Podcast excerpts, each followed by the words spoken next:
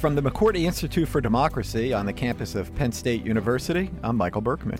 And I'm Jenna Spinelli, and welcome to Democracy Works. Uh, Jenna, Chris today is in an undisclosed location. Yeah, that's right. Uh, we we left him left him behind today because we are going to talk about the Mood of the Nation poll. Uh, and to do that today, we are joined by uh, Eric Plutzer, uh, professor of political science at Penn State and the director of the Mood of the Nation poll. Uh, thanks for joining us, Eric. Welcome to the show. It's my pleasure.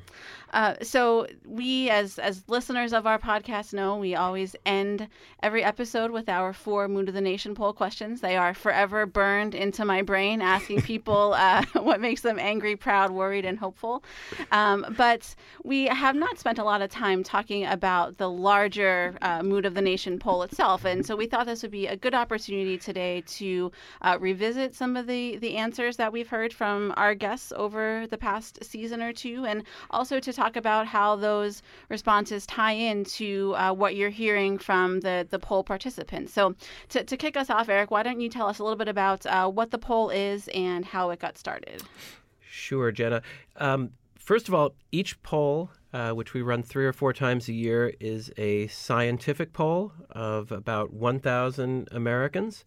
Uh, like other scientific polls that you might see in the mass media, it is nationally representative and um, uh, broadly represents uh, all the different types of Americans uh, whose voice we want to hear. And Unlike any other poll, half of our questions are open ended. This allows American citizens to tell us what's on their mind rather than us as pollsters uh, deciding what's important to everyday American citizens. By being open ended, uh, we're always surprised by the number of uh, citizens who home in on the same events that uh, aroused uh, the same emotion in right. them. I think that's a good uh, segue to to dive into some of these questions. Uh, we're going to follow the same order that we always ask them on the show. So we're going to look first at anger, and uh, up first for that we have uh, Dr. Rebecca Kreitzer from the University of North Carolina, who um, talked a lot on, in her episode about uh, women in politics. So let's go to uh, Rebecca Kreitzer's response on anger the lack of true communication between people. And so when I think back um, today, there's we often see that people bicker and they just filter everything through partisanship, and we don't see a lot of true um, open discourse just over the weekend, I was rewatching when Fred Rogers was testifying before a Senate committee. It's amazing. You should put a link to that on there too. And in it, at the beginning of the clip, they um, the senator was, you know, pretty clearly not interested in funding PBS, and actually, I don't know if it was PBS at the time, but whoever was uh, providing money for Fred Rogers' show. And it was it was amazing because in the course of the short conversation you saw the legislator really be open-minded and ask questions and you saw the very polite discourse in both ways. I would like to see more open and polite discourse. So uh, what do you guys make of of uh, rebecca's take on anger um, i mean rebecca hits on uh, an important theme that Americans are well aware of, and that is that there is a hostility in uh, interactions um, among partisans, um, and in nearly every poll, uh, between 10 and 20 percent of our respondents tell us that they are angry because they see politics as broken or rigged or because of some skepticism or suspicion of politicians. Uh, but many Americans uh, tell us that they are tired of um, exactly the way that hearing started that Rebecca describes uh, with hostility, um, inability to listen, bickering, and so on. And, and that runs across both parties, doesn't it? Because often the anger responses, uh, for all the responses, we often see a, a partisan divide between the responses. But mm-hmm. people people, Democrats and Republicans, are are angry about the level of bickering and partisanship and conflict. Yes, that is that is one of the the rare instances where Democrats and Republicans are um, in agreement and and see things in a very similar way. I think our, our next response here on anger from uh, Brad Vivian uh, here at, at, Penn State um, speaks to the, the notion of Confederate monuments, um, which is certainly uh, another topic that you've, you've, I'm sure, seen come up in the poll. So let's let's go to um, Brad's take on anger as it as it relates to um, Confederate monuments.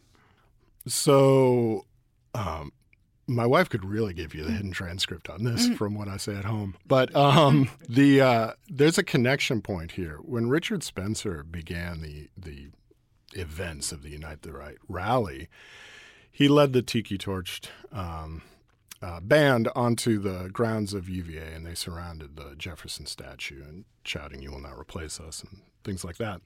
Um, he's a graduate of UVA, so the symbolism of the university there, I think, is part and parcel of something happening more broadly. There are ways of talking about young people, particularly university students, that are disturbing to me and, and do make me angry. There's a whole vocabulary that's, that's been generated, um, and it's it's not coincidental, I don't think, to the events of Unite the Right in recent nationalist populist uh, political movements in this country, uh, which is calling certain constituencies weak and not deserving of empathy. So um, that does make me angry. That seems like a, a, to put it in general terms, a really unproductive place to be uh, in 21st century society as we we heard from Brad there, um, you know, this is something that you know, kind of the the dialogue or perhaps lack thereof around uh, s- some of these these statues and and how these conversations are framed is something that makes him angry. How does that compare with with what you've heard from from the poll in that regard? Well, almost every poll uh, has folks who think a lot like Brad, that they are angry at the intolerance that they see in uh, American politics. Uh, but we also see evidence of exactly the same phenomenon that Brad uh, describes. That is, uh, people are quick to judge um, groups other than their own in terms of their, their motives. Um, uh, people are often dismissive. They may be dismissive of, of young protesters. Uh, they may be dismissive of others across the aisle who they presume to have, have certain views that they might be racist or intolerant. Um, and make sweeping generalizations. So we see uh, sort of both sides of Brad's observation in our data, poll after poll. Yeah, I, I also hear in Brad's response uh, something about how young people are being represented by by others, and uh, young people do come up in our polls a lot, and uh, for many uh, Democrats in particular, they uh, will often talk about them as a source of hope and pride because of uh, their activism after Parkland. I'm sure we'll get to that in some some of our later mm-hmm. ones. Well, let's uh, shift from anger here into pride. Um, so we we've heard um, you know several different themes on on this as well. Um, but one one thing that I, I know is is a similarity uh, between what we heard on the podcast and what you've seen in the poll is kind of the the durability of democracy and the institutions that comprise it. So we're going to hear um, a little bit of that here from Forrest Briscoe, who is a professor in the Smeal College of Business here at Penn State. So let's hear his take on what makes him proud. Especially now in this moment, um, the durability of our democracy is and the idea that nobody that it's a system in which nobody can accumulate and hold the most fundamental power for too long. You know, I hope we stick with that because it makes me proud. yeah, yeah. What do you guys make of of Forrest's uh, take? What have you seen um, about the the durability of, of democracy coming through from citizens? Well, this is one of the questions that does stump a lot of our respondents. And in most polls, nearly four in 10 uh, of our respondents can't think of anything off the cuff uh, that has made them proud. Which, and none of our guests have ever said that nothing That's makes right. them proud. Right, right. Yeah. um, but among those that do, um, this idea of fundamental and enduring American values is time and time again the number one topic. Yep. Uh, that our um, uh, respondents, uh, you know, almost you know, can give a civics lesson. Uh, they're very articulate and they are passionate about uh, freedom of speech, um, free and, and, fair elections, the peaceful transition of power, and um, in uh, times when individual politicians let them down, I think people find pride in these more enduring and general values Sure. um, that they can point to. Right. So, uh, Eric, you mentioned the idea of the uh, poll respondents giving a civics lesson, and that actually ties into our next response uh, on Pride from David Frum. This man really needs no introduction, I don't think. Uh, he spoke, I thought, very, very articulately about um, this this notion of, of civic engagement and why that makes him proud. There are many things to uh, to make me proud, and one of the um, that that's it's important to keep keep hope alive. Um, one of the things that I have been amazed by is the willingness of people to step up to read. I mean, that's maybe that's my narrow area. I, I encounter the lot, rising level of civic engagement just through the intensity, and people. I don't just feel that people are reading more, and I experience this. People are reading my work more, but they're also reading it in a much more engaged way. Um, that if I were writing something in 2006, uh, they would say, Well, I, I saw your article. Um, and they would have seen the byline and the headline, but they would have a very hazy recollection, if at all, of what was in it. Maybe they were just being polite. Uh, today, people really seem to engage with work, and uh, they care. It's important to them, and that's that's very exciting.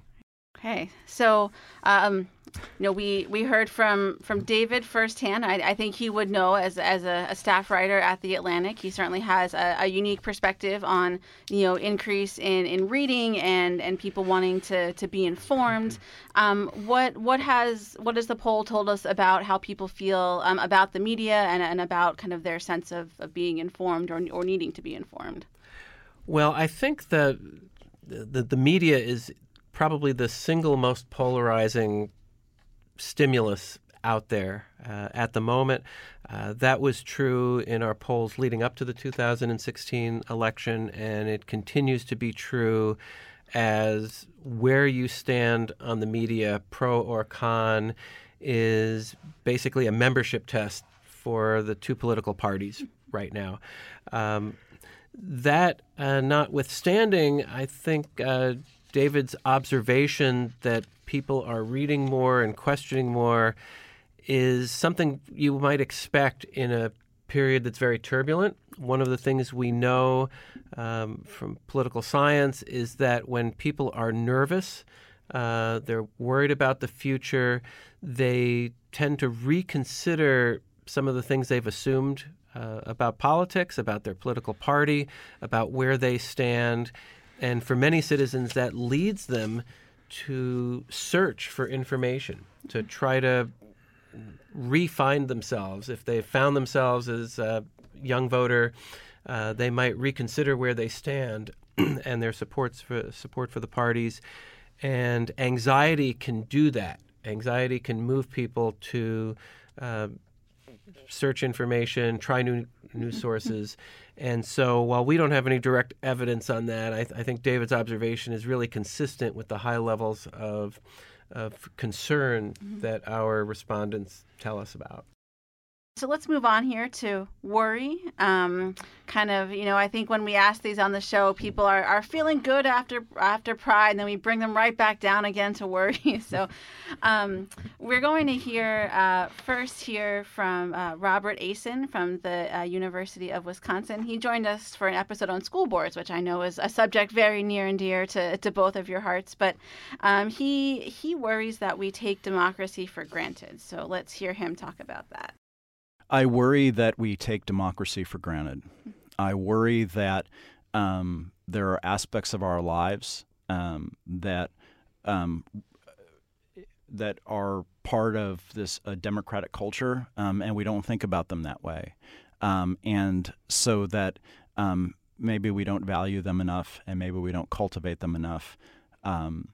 And if we don't value and cultivate democracy, there's nothing that guarantees that we'll continue to have it or enjoy it in the way that we have. Okay, so uh, what what have you heard from the poll? Do do uh, citizens agree with Dr. Asen that democracy is being taken for granted? Uh, actually, very few citizens articulate it in in quite that way. I think they have a visceral reaction to uh, democratic institutions. Um, they sometimes will think about groups in society that they don't think are living up to their democratic ideals. Uh, that these groups, um, you know, want too much from government, or they're too lazy or they're um, not active enough um, speaking on their own behalf. Uh, but uh, Professor Asen is much more articulate and, and taking a sort of bird's eye view of the situation in, in a way that uh, most of our respondents uh, didn't. Um, but I think we see that there's a little bit of both. We, we see uh, some citizens that are simply disengaged, um, that politics is not pleasant. Uh, they want to maybe crawl under a rock when they've seen too much uh, uh, news on, on the media or social media. Um, and others who are, are very articulate, obviously knowledgeable, uh, passionate about the positions that they hold. And so we see kind of a mixed bag. The other uh, response for on, on worry that we have here is from uh, Lara Putnam at the the uh, University of Pittsburgh.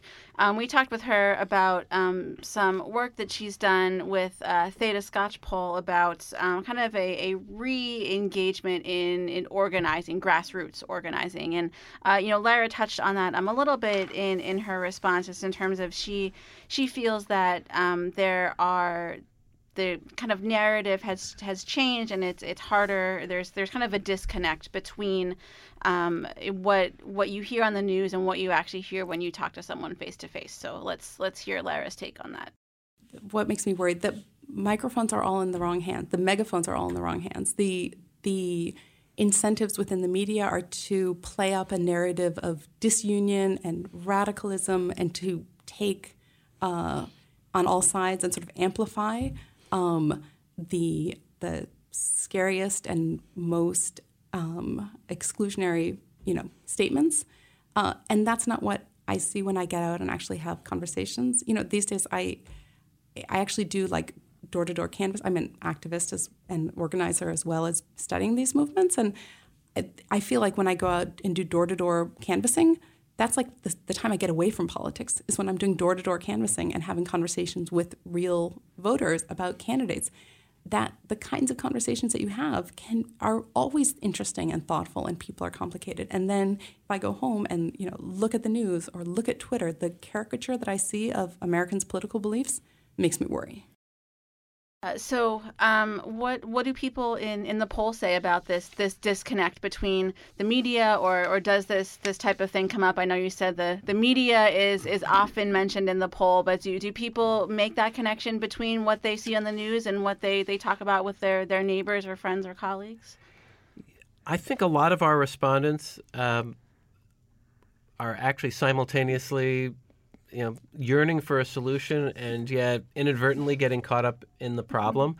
Uh, I think a lot of our uh, respondents are concerned about the incivility that they see um, in the, in the news and in social media, and yet with the anonymity that comes from an online poll, um, we see some pretty spicy answers from those exact same individuals. Um, and I think one of the things that Lara highlights is that uh, people are much more civil when it's face to face. That the when she's going door to door and canvassing, um, there is a uh, a courtesy and politeness.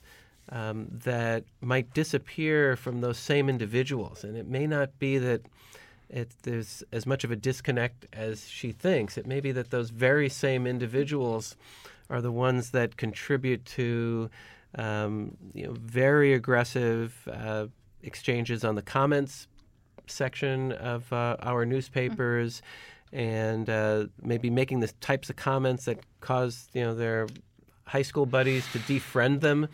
Oh, sure. And so um, um, I'm I'm not sure I see the the, the same divide. I think you know the the division between the media and ordinary citizens is maybe artificial in this current age. That the media are the citizens, and the citizens are just interacting with different degrees of of, of mediation between themselves and others. Uh, so finally, um, we always try to end on an upbeat note with uh, what gives you hope. And this one I can say uh, pretty much across the board, people are hopeful about the kids. so let's let's close it out here. Um, we're going to hear two responses on hope. Uh, one from uh, Sophia McClennen, um, who is a professor of um, comparative literature and international studies here at Penn State, and then we'll we'll close it out with uh, Michael Mann, who is a professor of uh, climate science and, and a leading voice in the the climate change movement. I think I I have. Uh, such a privilege being a professor, right? My students give me hope. I am all the time. That is the one thing that makes it possible to keep fighting for things that I think that matter, because um, you know, I have now two teenage kids, and they're amazing. But my students um, at the university are awesome, you know, and and the narrative about them is often very negative. But I really think once these kids grow up and take over, we're going to be way better off. What gives me hope once again are the youth of this country, and I'll tell you, uh, isn't many you know kids are not in a position to directly impact policy, but they are in a position to directly impact the adults in their life.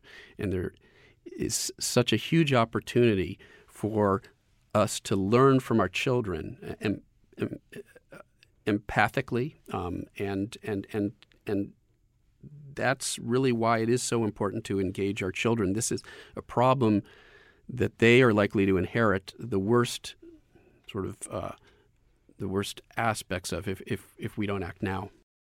I think you guys have seen uh, maybe in your, your most recent poll that the kids themselves maybe aren't as hopeful as everyone else is is about them. Is that is that right?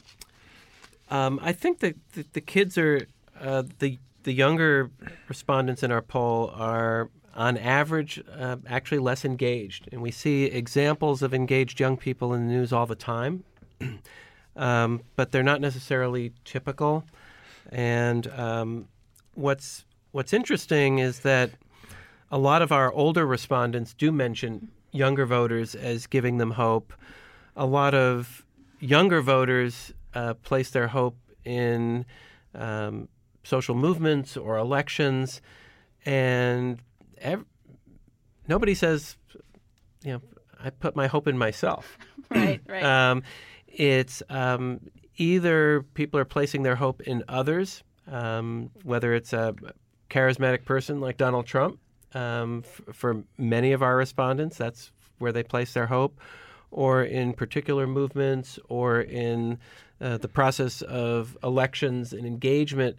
Uh, they place their hope in others, and to some extent, they hope to coordinate with those others. But it, it's it's sort of an external answer that nobody is mentioning themselves. Everybody is mentioning someone else to uh, that, that that's going to to make things better. So to close, uh, I would be remiss if I didn't ask you guys these Ooh, four right. questions, right? So, uh, Eric and Michael, thinking about American politics, what makes you angry?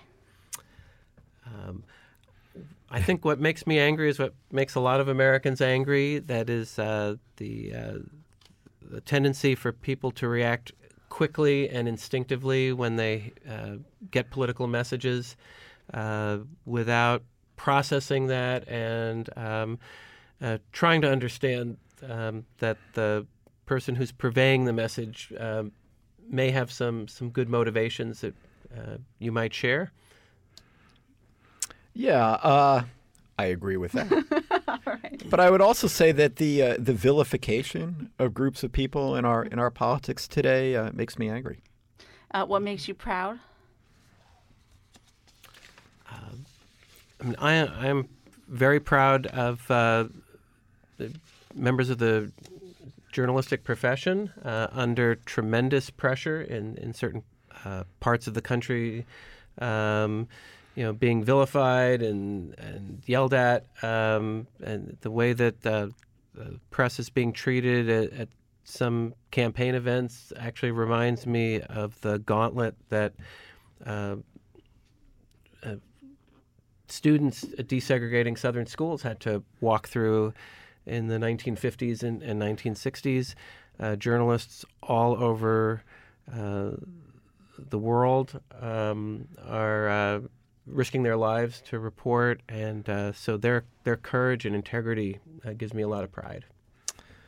Uh, yes, I certainly share that. And among the groups that I hate seeing vilified are, are, are journalists. I also have a lot of pride in the uh, in, in, the many people behind Democracy Works because I think we're they're trying to do good work here. I'm not talking about myself. I mean people at WPSU, people at the McCourtney Institute, and uh, and my colleagues on the show.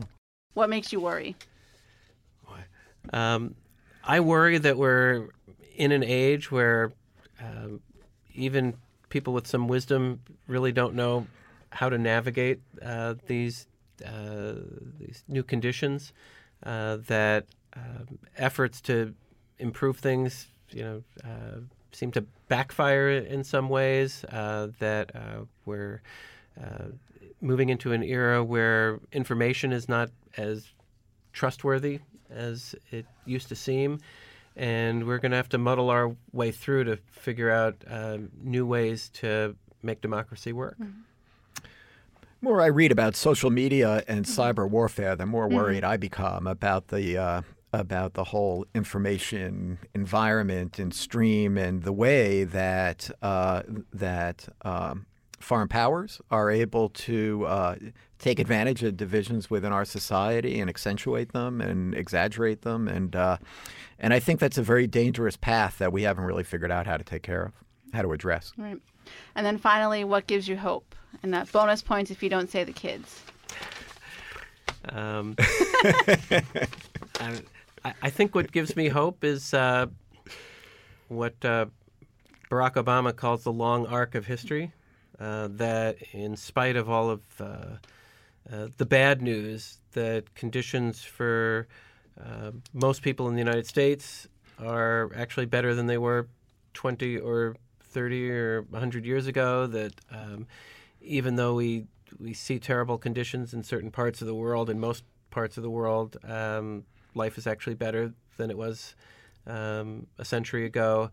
And so we need to, you know, not lose the forest from the trees, uh, that in, in, spite of these efforts, uh, we can overcome them and continue to make lives better. Sorry, I can't do it. but I'm not going to say that my hope is in the Parkland kids and the protesting. But uh, I spend my days in college classrooms, and like Sophia, I am uh, impressed with this generation. Uh, and I, uh, they're on their phones too much. But I think they're they're in their own way quite engaged and working quite hard and uh, extremely uh, accepting and uh, tolerant. Uh, and I think that uh, that that that speaks to Eric's point about where we're going. All right, so we will we will leave it there. Eric, thank you for joining us today to, to take a trip through the Mood of the Nation poll. It's been my pleasure. Thank you. Yes, uh, thank you, Eric. And uh, from the McCourtney Institute for Democracy, uh, this has been a bonus episode of uh, Democracy Works. Uh, thank you, Jenna. Thank you, Eric. Uh, and I'm Michael Berkman. And I'm Jenna Spinelli. Thanks for listening.